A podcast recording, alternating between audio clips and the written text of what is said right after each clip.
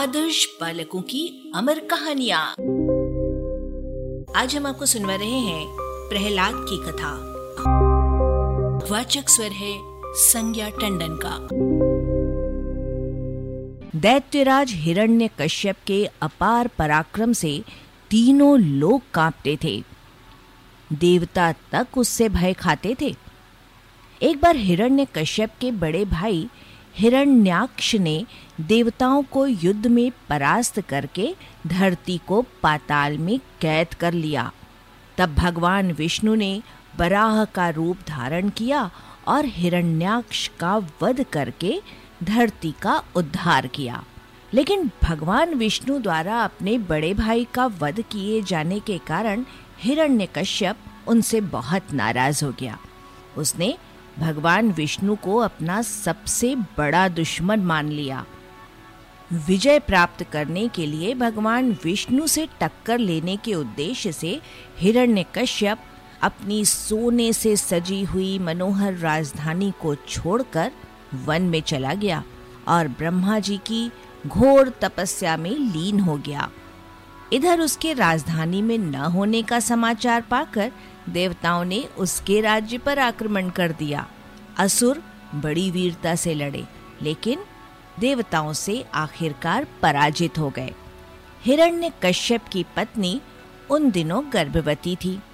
इसके बावजूद देवराज इंद्र ने उस पर कोई दया न दिखाते हुए उसे कैद कर लिया।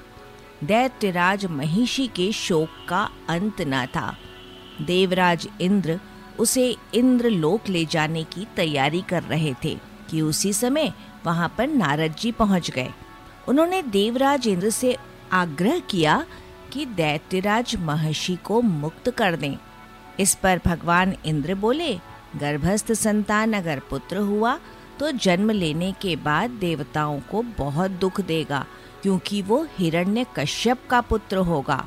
नारद जी ने इंद्र को समझाते हुए कहा कि गर्भ में किसी बालक से बैर नहीं किया जा सकता, क्योंकि वो निर्दोष है। इसके अलावा, गर्भ में जो बालक है, वो भगवान का भक्त है। तुम उसे मार नहीं सकते। नारद जी के ऐसा कहने पर इंद्र ने असुरराज महिषी को छोड़ दिया। उसे दुखी देखकर नारद जी का हृदय पसीज उठा।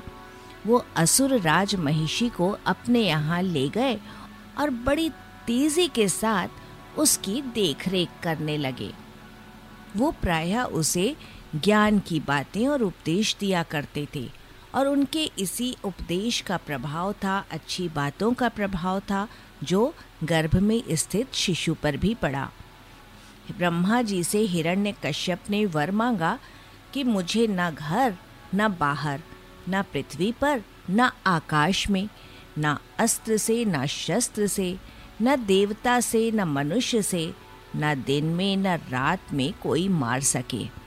ब्रह्मा जी ने भी तथास्तु कह दिया, ये वर पाकर हिरण्यकश्यप मृत्यु के प्रति और निर्भीक होकर वापस लौटा और देवताओं को युद्ध में हराकर अपना खोया हुआ राज्य वापस प्राप्त कर लिया। इस बीच उसकी पत्नी ने एक पुत्र को जन्म देकर उसका नाम रखा प्रहलाद। वापस आकर अपना खोया हुआ राज्य और धन संपत्ति वैभव फिर से प्राप्त होते ही नारद जी ने असुर राज महिषी को भी उसके पास भेज दिया। प्रहलाद पिता के पास रहकर बड़ा होने लगा। इसके साथ ही दैत्यराज हिरण्य कश्यप का प्रताप भी दिनों दिन बढ़ता चला जा रहा था। धीरे धीरे प्रहलाद अध्ययन हेतु गुरु के आश्रम जाने वाली अवस्था में आ पहुँचा। हिरण्यकश्यप ने बड़े स्नेह से प्रहलाद को पढ़ने के लिए भेजा। असुरों के आचार्य, शुक्राचार्य के दो पुत्र भरक वहीं रहते थे। प्रहलाद को उन्हीं के पास पढ़ने के लिए भेजा गया था। बालक प्रहलाद हर तरह गुरुओं की आज्ञा मानकर चलते थे।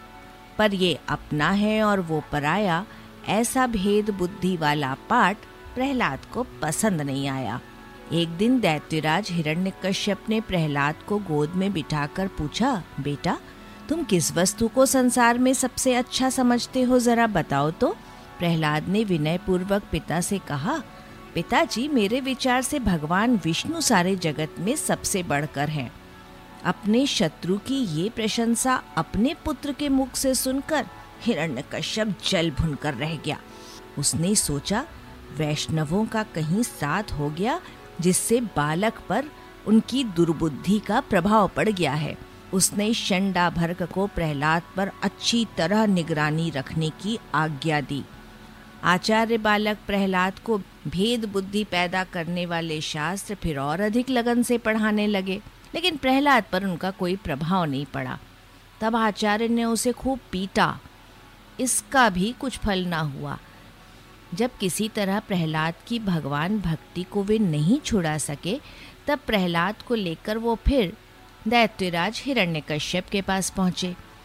हिरण्यकश्यप ने पुत्र को फिर से गोद में बिठाया और स्नेह से पूछा, बेटा, इतने दिनों तक तुमने गुरु आश्रम में क्या शिक्षा प्राप्त की? प्रहलाद ने नम्रता पूर्वक कहा, पिताजी, मेरी समझ में ईश्वर भक्ति सबसे बड़ी शिक्षा है। ये सुनकर हिरण्य कश्यप गुरु पुत्रों पर बहुत बिगड़ा। तब उन्होंने कहा कि प्रहलाद को इस बारे में हमने शिक्षा नहीं दी। ये इसकी स्वाभाविक बुद्धि है। हिरण्यकश्यप ने प्रहलाद को गोद से ज़मीन पर फेंक दिया और अपने असुर सिपाहियों को बुलाकर आज्ञा दी कि फ़ौरन इसको खत्म कर दो, जिसने भाई हिरण्याक्ष को मारा ये उसी कुल शत्रु की भक्ति करता है। दैत्यराज की आज्ञा पाकर मारो मारो कहते हुए असुरगण प्रहलाद के शरीर को भाले से छेदने लगे। लेकिन प्रहलाद का मन तो ईश्वर में लगा था। उसके शरीर को न किसी तरह की चोट पहुँची और न ही उसे किसी तरह का दर्द हुआ। जिन लोगों ने प्रहलाद पर वार किए थे, वे भी इस चमत्कार को देखकर प्रभावित हो गए और भगवान विष्णु की ही आराधना करने लगे। बिजली की तरह ये बात पूरे राज्य में फैल गई। इसके पहले हिरण्यकश्यप ने हर जगह ईश्वर की भक्ति, आराधना, पूजा पाठ पर रोक लगा दी थी। जब भगवान के भक्तों ने ये समाचार सुना तो वे बहुत उत्साहित हुए और फिर भक्ति, आराधना पूजा पाठ की व्यवस्था होने लगी। हिरण्यकश्यप ने जब ये सुना तो उसने सोचा कि प्रहलाद को खत्म किए बगैर विष्णु भक्ति समाप्त नहीं हो सकती। इसलिए उसने प्रहलाद की छाती पर पत्थर बांधकर उसे समुद्र के जल में फिकवा दिया। पर भगवान की कृपा से पत्थर भी पानी के ऊपर तैरने लगा। प्रहलाद की प्रसिद्धि बढ़ती जा रही थी और हिरण्य कश्यप कुड़ता जा रहा था। ज्यो ज्यो उसका क्रोध बढ़ता जा रहा था त्यों त्यों उसकी बुद्धि घटती जा रही थी। एक दिन उसने अपने असुर सिपाहियों को आज्ञा दी कि प्रहलाद को पहाड़ से नीचे फेंक दो तो वो ज़रूर मर जाएगा। सिपाहियों ने वैसा ही किया, पर नीचे खड़े भगवान ने भक्त को अपनी गोद में ले लिया और प्रहलाद को जरा सी भी चोट नहीं आई। इस तरह से प्रहलाद के प्रशंसक बढ़ने लगे। राज्य में पूजा पाठ फिर से शुरू हो गया और हिरण्य कश्यप यानी प्रहलाद के पिताजी क्रोध से बेचैन होने लगे। उनकी समझ में नहीं आ रहा था कि प्रहलाद को खत्म करने का वो कौन सा उपाय करें। हिरण्य कश्यप की बेचैनी देखकर उनकी बहन होलिका उनके पास आई और बोली, मुझे अग्निदेव का वर प्राप्त है कि मैं आग में नहीं जलती। आप एक चिता बनवाइए, मैं प्रहलाद को गोद में लेकर उस पर बैठ जाऊँ तो आप उसमें आग लगवा दीजिएगा। वो ज़रूर जलकर मर जाएगा। ऐसा ही किया गया। चिता बनाई गई। होलिका प्रहलाद को लेकर उसमें बैठी तो आग लगा दी गई। लेकिन भक्तवत्सल भगवान अग्नि में भी विराजमान थे। इसलिए प्रहलाद को जरा भी आँच नहीं आई और होलिका जलकर भस्म हो गई। लोगों ने चकित होकर देखा राख के ढेर पर हाथ जोड़े, आँख बंद किए प्रहलाद ईश्वर की आराधना में लीन है। इससे प्रहलाद के सभी सहपाठी बालक उसकी ईश्वर आस्था के प्रति उत्साहित होकर उसके प्रशंसक बन गए, उसके अनुयायी बन गए। गुरुओं ने दैत्यराज हिरण्यकश्यप को बताया कि अब दैत्य वंश के अन्य बालक भी प्रहलाद की तरह विष्णु के भक्त हो गए हैं। क्रोध आवेश में अंधे हुए हिरण्य कश्यप का राहा साहा ज्ञान भी जाता रहा। उसने प्रहलाद को बुलाया और दहाड़ कर पूछा, तू जिस विष्णु को पूछता है, वो ईश्वर कहाँ रहता है? प्रहलाद ने विनय पूर्वक कहा, वो तो सभी जगह है। क्रोध से कांपते हुए हिरण्य कश्यप ने पूछा, क्या इस खम्बे में भी है? हाँ इस खम्बे में भी वो विराजमान है। तब हिरण्य कश्यप ने खम्बे पर अपनी लात का प्रहार करके कहा अगर वो इस खम्बे में है तो बाहर क्यों नहीं आते? तभी वो खम्बा एक भीषण ध्वनि के साथ फट गया और भगवान विष्णु नरसिंह का रूप धारण करके उसमें से निकले। हिरण्य कश्यप को उठाकर वे राजमहल की देहरी पर जा बैठे और उसे अपनी जांघों पर पटक कर अपने नाखूनों से उसका पेट चीर कर मार डाला। इस अवस्था में भगवान विष्णु न नर थे, न देवता। न उस समय दिन था, न रात थी। वे न तो घर में थे, न घर के बाहर, वरन देहरी पर थे। उन्होंने हिरण्य कश्यप को न धरती पर, न आकाश पर, बल्कि अपनी जांग पर रखा था। ना अस्त्र, न शस्त्र बल्कि अपने नाखूनों से उन, उनका पेट फाड़कर मारा था। और भगवान स्तुति में लीन भक्त प्रहलाद को आशीर्वाद देकर पुनः अपने लोक में चले गए। अरबा की प्रस्तुति।